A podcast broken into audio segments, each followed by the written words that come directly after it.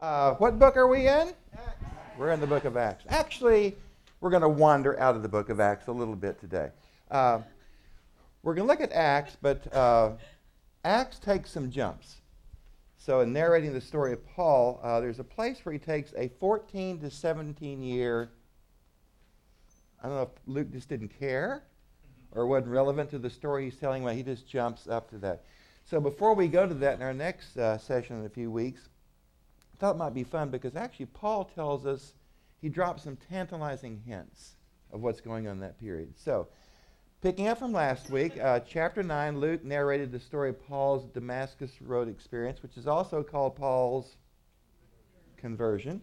Uh, that's the way I was taught it, and we use that language a lot. And so last week we took a look at that. And remember, the conversion there is probably an appropriate term you can use, even if it's not in the way that we normally would use it. Uh, he sees the risen Jesus. Luke says on the road to Damascus, Paul indicates that it was in the Damascus area, although he didn't tell us where. He receives, and the language is pretty clear. When Paul talks about it, it's the language of a, a prophetic call. He's set aside, he's called by God. Uh, just like Isaiah or Jeremiah was called, Paul was call, uh, called by God for a very particular task. And his task, as Paul understands it, is to be the apostle to the Gentiles. And we're going to look at a couple of quotes today from Paul because this is one of those places where Luke and Paul understand Paul's ministry in very different ways. Uh, Luke understands that he's to go first to the Jew, then to the Gentile. Well, that's Lucan theology. There's not once in Paul's letters that he ever references going to the Jews. He's called by God, set aside for a very specific ministry that's very different from the ministry of Peter. Peter is sent to who? The Jews. Paul's not. Paul is sent to the Gentiles. And so that was that story. He's converted not in the way that we sometimes understand it, in the sense that he went up to Damascus a Jew and he comes back from Damascus a Christian. Uh, both Luke in the book of Acts and Paul in his letters are very, very clear. Paul never, ever stopped being a Jew. He understood himself to be a Jew. Uh, several times in the book of Acts, in the closing chapters, when Paul, uh, they're Lucan speeches, but when Paul's speaking, uh, given the voice by Luke, he referenced himself to be a Jew. And of course, last week we saw uh, two or three times in his letters, Paul refers to himself in those terms. He's a Jew for Jesus, but he's a Jew. Uh, so the conversion is not from Judaism to Christianity, it is from enemy to advocate. Because Paul is real clear in his letters, and Acts is real clear, Luke, the Luke narrative, that he was a zealous persecutor. Remember, that zealous is that code word. Who's the Old Testament figure? Phineas, right? The Phineas story from Numbers. And so this language of Phineas and the example of Phineas becomes huge in Second Temple Judaism. Um, so when Paul says he was more zealous of the traditions of his elders than any of his contemporaries, he's just told you something. Because you remember what Philo said? Philo said it is the duty of any good Jew, when the, the boundaries of the faith are threatened, without going to the magistrate, without going to any legal system, just vent your anger and take their life. Because it's that important, and we have that uh, stated over and over. Uh, he becomes, probably nobody more surprised than Paul himself, he becomes the advocate for the very thing he was against.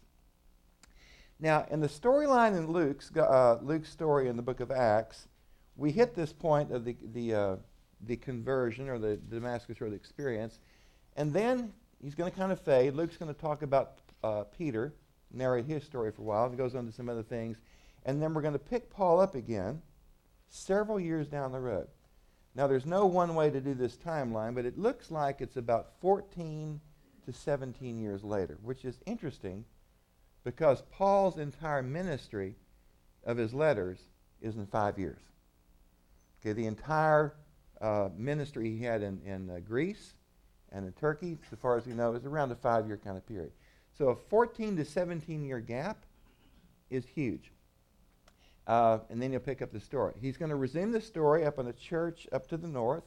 Uh, today would uh, probably be in Lebanon or southern Turkey, called Antioch, and there's several Antiochs. This is uh, Syrian Antioch. and he's going to resume around that church and the launching of a ministry by Barnabas with Paul as his assistant, his junior assistant, and we refer to this generally as the first missionary journey. Uh, and of course, this raises the question what about the missing years? Uh, we leave the camera with Paul, Damascus Road. We pick up the camera then, almost a generation later, uh, with a lot going on. So we have some insight. Today, that's all we want to do. We just want to kind of look at this and see if we can fill in the gaps some. Fortunately, we have some information. We've got a little bit from, from Acts. Uh, in Acts chapter 9, Luke does give us two just real quick little vignettes. Uh, and these are somewhat at odds with what Paul says happened, and somewhat it concurs with what Paul says, says happened. So we won't do that. But two real quick vignettes. Uh, and then we have the Apostle Paul giving a supplemental biography. He does so mostly in Galatians, but a little bit in Romans, a little bit in 2 Corinthians. We won't reference Philippians today, but there's a place in Philippians where he talks about his life. Most of the time, Paul's talking about the gospel. He's not telling his own story, except when he really gets mad, when somebody's really ticked him off. And then he has to defend himself, and he'll narrate a little bit of that story. Uh, so we're going to use those sources today to kind of see what can we fill in of this period. Luke's two snapshots both immediately follow. In fact, Luke's the person who uses the term immediately and giving us that idea. And people say uh, in, in, the Greek and in the storyline, it looks like one of the things Paul, uh, Luke's trying to communicate is this all happens very, very quickly. It's not drawn out. Uh, one occurs in Damascus, where Paul was on the way, and the other occurs back in Jerusalem. So this, these two stories, real quick. Both of these are in Acts 9. Paul in Damascus. When he got up and was baptized, remember there's no horse in the story, but it does appear he got knocked down. Uh, he got up, he was baptized, and after taking some food, he regained his strength. Of course, he was blinded for a couple of days. Uh, for several days, he was with the disciples. These are Jesus followers. We're where? In Damascus. So he's now with the very people he had gone to arrest which is just some irony here. Immediately, Luke says, he began to proclaim Jesus. The way Luke tells the story, Paul just hits the ground running, okay? This is the full blown apostle that you and I know from day one, from the conversion. And where is he doing it? He's doing it in the synagogues, um, saying he is the Son of God.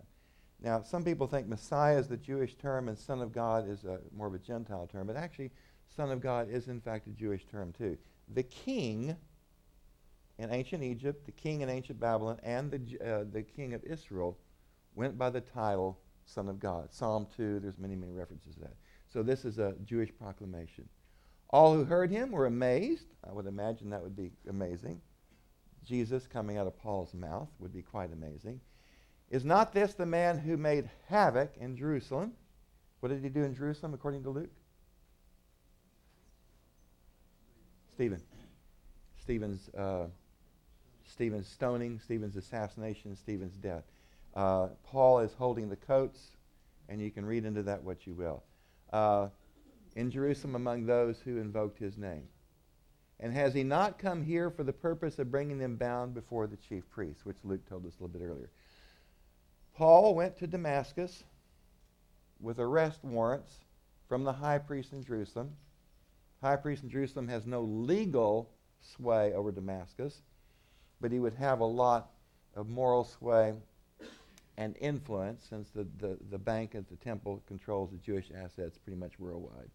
Saul became increasingly more powerful and confounded the Jews who lived in Damascus by proving that Jesus was the Messiah. So, very effective ta- uh, speaker, very effective preacher. After some time had passed, we have no idea how long this is, the Jews plotted to kill him. Figuring it's Paul, I'm guessing it probably didn't take a long time. Uh, but their plot became known to Saul. They were watching the gates day and night so that they might kill him. And then this marvelous story, one of the things that Paul actually confirms in his letters. It's, it's one of those little details. His disciples took him by night, let him down through an opening in the wall, lowering him in a basket. Now, talk about an ignominious exit from the city you know. He literally runs for his life. His friends get him out before he can be executed. Segue, we now go back to Jerusalem. Again, we don't know the time frame, but it appears it's moving pretty quickly. When he had come to Jerusalem, he attempted to join the disciples. I bet that was a warm welcome. But they were all afraid of him, for they did not believe that he was a disciple. Now that's credible, okay? That is credible. But Barnabas, now remember who Barnabas was? You know, one of the Hellenists? Barnabas took him, brought him to the apostles, and described for them how on the road uh, he, was, he had seen the Lord and had spoken to him. So Barnabas intervenes and makes it possible for Paul to be accepted by the Galilean group, we call them the apostles or the 12 disciples, uh, those who actually knew Jesus in the flesh. And how in Damascus he had spoken boldly in the name of the Lord. So he had a vision of Jesus, he spoke to Jesus, and he had been an effective witness to Jesus. And this information appears to win over the Jerusalem church, so Paul's accepted. So Paul went in and out among them in Jerusalem, indicating he's now been accepted, speaking boldly in the name of the Lord. He spoke and argued with the Hellenists. Now, the Hellenists are the what? Greek speaking Jews. Probably what this is referring to is the Greek speaking Jews who are not Christian. They're not Jesus believers. This is the group that Stephen stirred up. This is the group that then uh, got rid of Stephen. This is the group that, when the persecution broke out, Luke tells us, scattered all over the Mediterranean Empire. Some of them had gone up here into Damascus. Uh, there were some in Jerusalem as well, apparently still. Uh, and they are, again, attempting to kill him. Everywhere Paul goes, people want to kill him. It's an amazing thing. Uh, when the believers heard of it, they brought him down to Caesarea.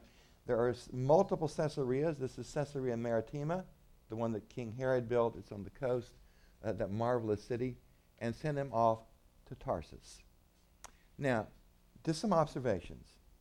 The way that Luke narrates the story, we get the impression that this, all of this does not take much time. Weeks, possibly even days. It's just moving along. Paul immediately becomes the apostle that we know. In spite, as Paul tells us, being called to preach to the Gentiles, Luke tells us that he goes to the Jews and begins to proclaim them. He's doing that in the synagogues of Damascus. He stirs up the community.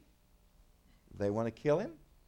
Uh, Paul even has, as he will later in his ministry, remember uh, Silas, Timothy, Titus. Paul has followers, he has associates he works with. He's shown here as even having those here, disciples. Anyway, a group of people who literally saved his life by letting him down. Paul confirms this in his letters because somebody had to let him down. You know, somebody has to hold the other end of the rope. Uh, they allow him to securely, uh, secretly sit down. He goes to Jerusalem to the apostles. He preaches boldly in Jerusalem after Barnabas gives him an entree. We get the same reaction in, uh, in Jerusalem we get in Damascus. People want to kill him. Uh, by the way, this does not appear to be too unusual in Paul's autobiography. He evokes strong response. Um, they have to slip him out secretly out of Jerusalem so he won't be killed. And they take him up to the coast and they put him on a, a ship and say, out of here. You know, uh, see you later. Uh, he has to sail 400 miles, about 360 miles actually, back to his home up in Tarsus, which is now in southern Turkey. Then, at the end of this narrative, Luke tosses in one of those real jewels. He tells us that at the close of this story of Paul and Jerusalem, he just adds one interesting little footnote about the church that he left behind. This is it. Verse 31. Meanwhile, the church throughout Judea, Galilee, and Samaria, this is the church that Philip and the other Hellenists had been, uh, been growing, uh, had peace. Now that Paul's gone, we got peace. And it was built up. Uh, living in the fear of the Lord, the comfort of the Holy Spirit, increasing in numbers. Now, Luke will do this several times. This is one of these sort of summaries of that. But what strikes a lot of people is that the Jerusalem church has peace once they get rid of Paul. While he's there, there is no peace. And by the way, 14 years later, Paul is going to come back after that absence, and the church is again plunged into turmoil. And we have what's known as the Council at Jerusalem because of what Paul and Barnabas do on that first mission. Paul just seems to have that effect on people. Uh, in his letter, Paul confirms much of what Luke says. Uh, he did stir up trouble in Damascus. He even confirms that little detail of being let out, uh, which is an amazing kind of detail, being let down the basket. He does this over in 2 Corinthians 11. In Damascus, the governor under King Aretas guarded the city of Damascus in order to seize me. So he confirms that there were people looking for him. But I was let down in the basket through a window in the wall and escaped from his hands. Uh, Paul also confirms that he then went to Jerusalem, spent some time there with the apostles. In Galatians, he says this I did go up to Jerusalem to visit Cephas. Cephas is Peter. Uh, and stayed with him 15 days. Why would you visit Peter for 15 days? What's Peter know that you don't know? Jesus. Yeah. I would think that, that that's probably a reasonable kind of deal. Uh, Paul confirms some of these details, but it's interesting that when you compare Luke with Paul, there are some things that are congruent, there are some things that are incongruent. And it appears that, that Luke, I'm going to guess that Paul, having lived, lived it and written it during his lifetime, probably is a little closer to what actually happened. And Luke, writing a narrative, you know, a couple generations later, maybe makes some, uh, some changes there. Uh, but there are some things that stand out here that we need to look at. In Galatians, what really stands out is that Luke and Paul have a different timeline. Luke gives the impression that things are happening immediately, they're happening quickly, we're moving right along. Paul does not give that indication. Matter of fact, he gives the indication a significant amount of time is going to transpire. And we're looking at the period right after the Damascus Road experience. Uh, so Luke speeding it along, Paul telling us, you know, this stuff didn't even happen for three years, which fills in some of this. So Galatians 1, 15 to 18, Paul was attacked at the church of Galatia, had to defend himself, and so he gives some autobiography. But when God was pleased to reveal his son to me, that would have been where? The road to Damascus. So we're obviously referring to the same experience, probably. So that I might proclaim him among the Gentiles It's exactly what Luke says. He's called, sees the risen Lord, called to be an apostle to the Gentiles. I did not confer with any human being in Damascus, Jerusalem, or anywhere. I did not go to Jerusalem, which is the exact opposite of what Luke says. I did not go to the people who were apostles before me. And what does Luke say? He went to the apostles before him. So there's a little bit of a disconnect here. I went away at once to Arabia, which in the first century is a big geographic area. You can go north, you can go west, uh, east, you can go south, and you're in Arabia. But afterwards, I returned to Damascus. Then, after three years, I did go to Jerusalem. So Paul's indicating here that Luke has just kind of telescoped or skipped over a period of time that we wouldn't even know about had Paul not got mad at the church at Galatia and given us some details from that. Uh, he went to visit Cephas, not the 12, Cephas. He's real clear about this. And then he s- stays for 15 days. Uh, Luke also presents Paul in his depiction as being focused on Jews. It's one of the things that stands out about chapter 9. And it's also going to stand out uh, further uh, as we go further in the book of Acts. Luke will consistently depict Paul going to a synagogue to the Jews. It's, it's almost like a template. He goes to the synagogue, he goes to the Jews. The Jews do what? Reject him. And then he turns to the Gentiles who embrace his message. It, it really is kind of a template. Paul, on the other hand, indicates that he was called by God to go to the Gentiles. Nowhere in his letters does he ever mention that he's been called to go to the Jews. Doesn't mean he didn't. It just means he never mentions it.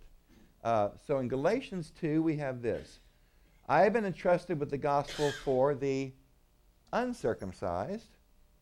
Peter had been entrusted to the gospel of the circumcised. Peter goes to the Jews. Paul goes to the Gentiles. Just in case we missed it. For he, uh, God, who worked through Peter, making him an apostle to the Jews, also worked through me, sending me to the Gentiles. So Paul understands he's been called, just like a prophet, set aside by God for a very specific task.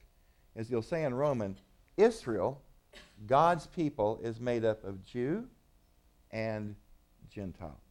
Both are part of God's people. They're, they're two missions, both are connected. Paul tells us that in Damascus he's forced to leave, not because of preaching in the synagogue or that the Jews were unhappy. I mean, it could be, but it's not something that Paul mentions. According to Paul, he got in trouble politically. Now think about this. You tick the governor off, or the king, and the governor. Not a good combination in the ancient world. This is a, a short life expectancy. What did he do to tick him off? We don't know. But it's Paul. He did something, and, you know, and got him irritated.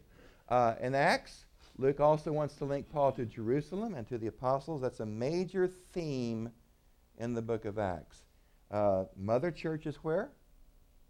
Jerusalem. Mother Church is led by you know, the, the, uh, the apostles, the disciples. So if Paul's going to have this new ministry, this new mission, he needs to go to Jerusalem and get their blessing so that he now operates under the blessing. That's Luke's theology. That just makes Paul bristle. And in Galatians, he bristles mightily. According to Paul, he does not go for three years. He goes for only 15 days. He only meets with Peter. And then as an afterthought, he says, oh, by the way, I saw the biological brother of Jesus, uh, James. I uh, did talk with him a little bit. After the visit, it's another 14 years before he bothers to go back to Jerusalem again. So in Galatians, we get these two statements. After three years, I did go to Jerusalem. Then after 14 years, I went up again to Jerusalem. He's not hanging out in Jerusalem. And he's not hanging out with the apostles. He's real clear about that. Uh, Paul even says he's unknown in Judea. Now, Paul will exaggerate on occasion. Not that we've ever had that issue with any of our preachers. Uh, but Galatians 1.22, he says this, I was still unknown by sight of the churches of Judea that are in Christ. They didn't know who I was. So how can I kowtow to them when they didn't even know me? Now he's going to say some other things to kind of bring that into question. In Galatians, Paul, it's interesting, seems to be arguing against the very statement we have in Acts. And one of the things that, that uh, when we look at that uh, Council of Jerusalem, which we'll see in a few weeks, it looks like there's two sides to that fight. There's Paul, and there's the church in Jerusalem, and it looks like Luke in the book of Acts gives the Jerusalem side. And so Luke's going to give, I mean, uh, Paul's going to give the other side.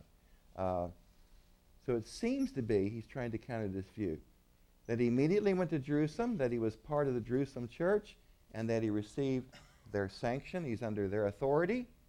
They may, that may be why in, the, in Galatians he adds this, and this is fiery rhetoric. Okay, he's, he's worked up. After three years, I did go up to Jerusalem to visit Cephas. I stayed with him 15 days. I did not see any other apostle. Okay, he's real clear about that. Except James, the bro- he just occurred to him. Oh yeah, I did see James, uh, but he was different. In what I am writing to you before God, I do not lie. Can you get the feeling of that? There's some energy in this. What Luke says, Paul says, no, did not happen. Then I went into the regions of Syria. What's the town in Syria? Antioch, Cilicia, Tarsus. Okay, he confirms the two places that Luke says he goes. Now, on the other hand, when you get worked up and you're angry, you might not be totally factual. You know, the emotion may get carried away. There's a couple of other things that he says that indicates it may not be as quite as cut and dried as he just said.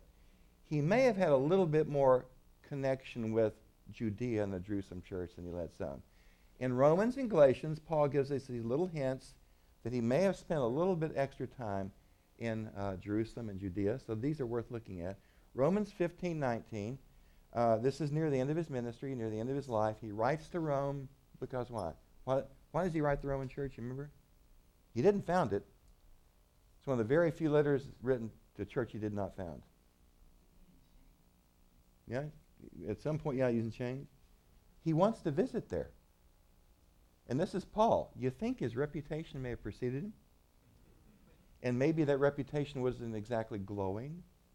And so Romans is written sort of his uh, bona fides to get his understanding of the gospel out there. So this is, he's, he's, he's explaining to them who he is. And we get this wonderful insight near the end of the, the book. By the power of signs and wonders. There are religious groups in our world today that they're in this, they call the signs and wonders movement, speaking in tongues, healing, prophecy, things like that. By the power of the Spirit of God, from Jerusalem, as far around as Illyricum. By the way, it's, it's interesting. Illyricum is a province in the Roman Empire.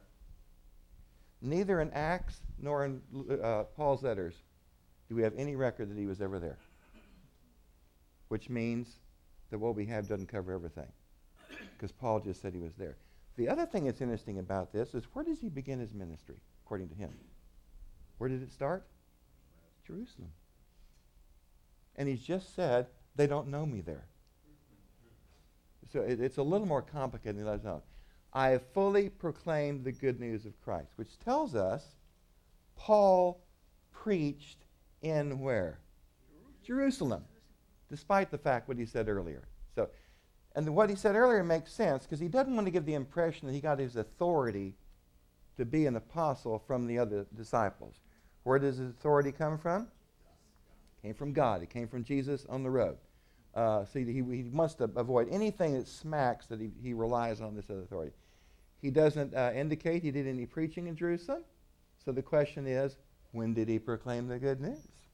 So he must have uh, skipped over something there. Second statement in Galatians also raises questions. Galatians 1.13. You have heard, no doubt, of my earlier life in Judaism. Better believe we have. I was violently persecuting the church of God and trying to destroy it, which raises the question if he's not known in Judea, when and where was he violently persecuting it? You know?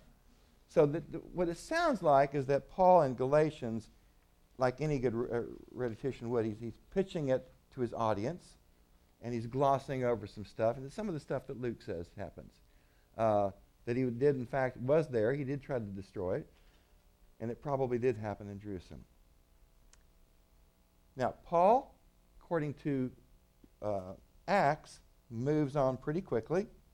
According to Paul, we got a three year period. He's in Arabia and Damascus. Uh, best guess is all it is, is a guess. Best guess, he spent most of the time where you think? Where would you spend it? Damascus, right? Uh, Arabia, we don't know about. Uh, some people think he just kind of went and stood, stood under a bush somewhere. Uh, I think there's a better, better possibility than that. Uh, but this gives us an idea that, that Paul learned the Christian tradition. Paul did not learn initially what it meant to be a Christian, and what we believe, and what we're about from Jerusalem. And he did not learn it from the apostles. He's a Christian three years before he ever gets there. So, where is he learning about what it means to be a Christian? Where does Luke and Paul both say he went? Damascus. Okay. To that little group of, of, of people he was trying to crush and get rid of. Paul's narrative indicates that the first three years of his faith are shaped by the Hellenistic Damascus church. And these would be Hellenistic Jews. They would not be uh, uh Jesus believers, not be Hebrew speaking. Um, he has not influenced, at least initially, by the people in the mother church. Which is interesting because in the rest of his letters, for the rest of his life, he has a running battle with the Jerusalem church. Because his understanding of the faith is somewhat at odds with the understanding of some very fundamental issues. Can a Gentile come into the faith without converting to be a Jew? Mother Church Jerusalem says no. Paul says yes. Fight breaks out. Paul says and, uh, later, even Barnabas went against me. Even the church that sponsored me, the church at Antioch, went against me. He loses that battle. which is how he becomes the apostle that we know. Paul is an Hellenistic Damascus Christian. He has more in common with Stephen. That's who you want to be connected with, right? Yeah. Philip and the Hellenists that were scattered. He thinks more in those kinds of terms. It makes sense. More of that than the Hebrews, the other apostles. Like Stephen, Paul seems to have the ability to not uh, smooth things over. You know, um, the Pharisees were accused one point of, of, of, smoothing things over. Paul doesn't do that. You know, he's very evocative. He he provokes people. According to Luke, the first reaction he gets in Damascus is people want to kill him. He goes to Jerusalem. The reaction there is he argues. Can't imagine the guy arguing. They want to kill him. We have a little theme emerging here. In Jerusalem, it gets so bad that he has to be slipped out of town in order not to be killed. Now, what's interesting here is that Paul confirms this in his letters. Not the specifics, but in broad strokes. Second Corinthians, Paul talks about this. I have had more imprisonments with countless floggings. Ouch. Countless. Countless floggings. Often near death. Five times I've received from the Jews 40 lashes minus, minus one. Remember what the punishment 39 lashes was? Lash them until an inch of death. That's what it means. It's just short of the death penalty. Three times I was beaten by rods. That's a Roman punishment. You get that from Romans. Once I was stoned. That means they thought he was dead. Stoning is a capital punishment. So at some point he was stoned. They thought he was dead, walked away, and somehow or another he actually survived that experience. What's interesting is 39 lashes is what kind of a who gives that punishment? It's not Romans. Jews. Stoning is given by Jews. Okay, those are distinctly Jewish punishments. You don't get those going to Gentiles. Okay? You don't get that kind of stuff unless you're in a synagogue ticking people off. You know? So, somewhere along there, Paul has actually been in the synagogue, which Luke says he was, and he mightily stirred them up, and they didn't particularly appreciate it. So, these have to come from his fellow Jews in the synagogues. Again, neither Paul's narrative nor Luke's covers everything. Second Corinthians, Paul even explicitly says that he was in danger, as he says, from my own people, Jews. Uh, he says that in 2 Corinthians chapter 11. But the main difference, it appears, between Luke and Paul is not the substance of the content, that those are just emphases. The main difference is this, uh, this timing. Uh, Luke does seem to telescope things down, make it happen quicker. Of course, Luke's got a much bigger story to tell. Um, takes what Luke and Paul tells us. Uh, if, we, if we take this together, what we've looked at, and if we give preference to Paul, you want to give preference to Paul because who actually lived through it? Paul. Give him the benefit of the doubt there, okay? Here's a possible reconstruction of the lost years. We're going to do it twice, once without dates, one, once with dates. After his conversion, he goes to Arabia, because that's where he told us. It's a big area. The most likely place in Arabia, uh, it's interesting, some recent scholars have said Paul, by the way, the rest of his ministry, where did Paul go? went to Greece and Turkey, but small towns? Rural countryside? No. Paul's a capitalist. It's a title of a book that actually came out. Paul goes from Roman capital to Roman capital on Roman roads.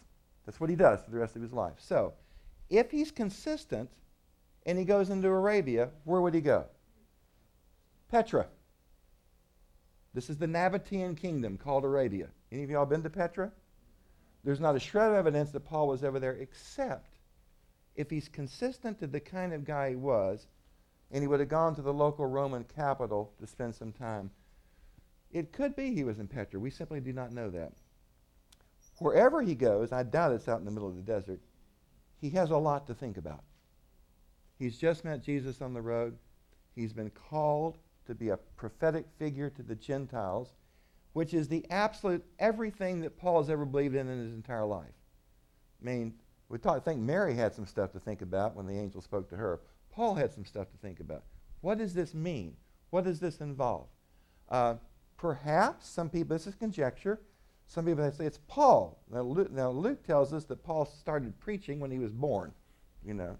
So what would what would the interesting thing is if Paul preached in Arabia, he never mentions it, which tells me if he preached in Arabia, it probably wasn't very successful. Paul is anything but modest. Any success, he would have run up, you know. Uh, his silence this period makes it unlikely that any ministry, if he was engaged in it, was successful. His description in Romans that his ministry begins from Jerusalem omits this period. He doesn't, doesn't lift it up. He doesn't reference Arabia except this one time. After spending time in Arabia, he then returns to Damascus, presumably to be part of the Christian community there. He's probably instructed in the faith. He may be a part of his mission. Uh, best guess is probably the majority of the three years was probably in Damascus. Again, Paul is silent. Anytime he re- looks back on his ministry and talks about it, he simply omits Arabia and he omits Damascus because apparently from, for him, nothing important happened, which means probably if he's involved in ministry, it simply is not, not connecting at that point. Uh, the only clue that Paul gives is he managed to get in trouble with the king. Uh, Paul does not tell us why.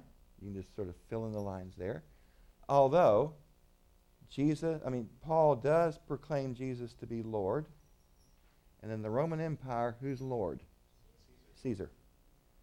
That might get you in trouble with the king and the governor. That's conjecture. We simply don't know that. But there are some authors who have written on that. Uh, he does not give any indication that he's with Jews, he's in the synagogue, or that he upsets anybody in that group. Three years later, he takes a brief trip to uh, Jerusalem presumably, I would think, to learn more about the Jesus that he now believes in. Acts and Paul both agree that after Jerusalem, he then heads north, uh, back up to Tarsus in Cilicia. Um, Luke says he goes to Tarsus first, then Cilicia. Paul just mentions the two in reverse order, although that doesn't necessarily mean anything. Uh, again, Paul gives no hints of any successful ministry there. So some people think, well, do you remember what, he, what Paul did for a living? Tent maker. Actually, the term is, is a leather worker. And tents are made out of leather, so some people think that. He, his family's there, so he could have gone back to the family business and lived a life there. Or he may have gone back and began to proclaim the gospel. If he did, he does not give any indication that it was successful. He remains in Tarsus until Barnabas comes and gets him, brings him over to the Syrian uh, church. Uh, and then if we look at numbers, this is a guess. And again, different people come up with slightly different numbers. 33 AD, Paul is converted in the Damascus area. Jesus dies in 30. Some people think Paul may have been converted in less than a year. Some people may extend it out to 34. 33 is probably just a good guess. 33 to 36, he goes to Arabia uh, and then returns to Damascus. Probably the bulk of that's in Damascus. 36 AD, he escapes Damascus in the ba- basket, spends 15 days with Peter in Jerusalem. Uh, other than Peter, he only sees James, the brother of the Lord. By the way, Peter will leave, and James, the brother of the Lord, will become the head of the church in Jerusalem until he's cured later. He goes to Tarsus, which is his home. Now, here's the one that's sort of fuzzy. How long was he in Tarsus before Barnabas got him and took him to uh, Antioch? We don't know uh, Martin Hengel and uh, James Dunn and some other scholars, uh, this is a guess, uh, probably a few years in Tarsus, somewhere around 40, some people as late as 47. Barnabas goes and gets Paul because a revolution just broke out in Antioch, a religious revolution. For the first time, there is a church made up of Gentiles. Because it's for the first time that we're actually called Christians is at Antioch because it's clear that we're not Jews. Barnabas brings Paul back to be involved in this. Uh, he's going to be a part of this church in this ministry for guessing nearly 10 years. It could be a little bit less. 40 to 47, he lives in Antioch. He's part of the Gentile church. He's, he works with Barnabas. Uh, that church is a thriving church. Uh, it is during this period that he has that out of body, remember that out of body experience? I know a man who X years ago went to the third heaven. Well, if you crunch the math, it's here. It has to happen during this time period. 47 AD, his lost years come to an end. Acts 13. Luke resumes the story after a gap, 14 to 17 years, something like that. Paul joins Barnabas. It's real clear. Barnabas as his assistant. Both Paul and Barnabas mention Barnabas' name first. Uh, they go on a missionary journey to Cyprus, which happens to be Barnabas' home. Barnabas launches a mission to his home. Paul goes with him. They are sent by the Antioch church. This is the beginning of what is called the first of the missionary journeys of Paul. Uh, August 4 and August 11th, we're going to look at the Antioch church, uh, some events that happened there. There's a crisis at Antioch, there's a mission, and there's what's called the incident at Antioch. And at the end of this, we now have the Apostle Paul, we know. He launches off into Greece and Turkey for the ministry that we know. Meanwhile, Paul is sent to proclaim the good news, the euangelion. Remember what the good news is? Basically, it's the, it's the word of salvation. Susan's going to come in for four weeks and talk to us from the New Testament. What, is, what does it mean to be saved? What is salvation? And then uh, also a little bit about within the Methodist tradition. So she'll be with you beginning next week. Barbara and I are going to be gone having fun. So we enjoy.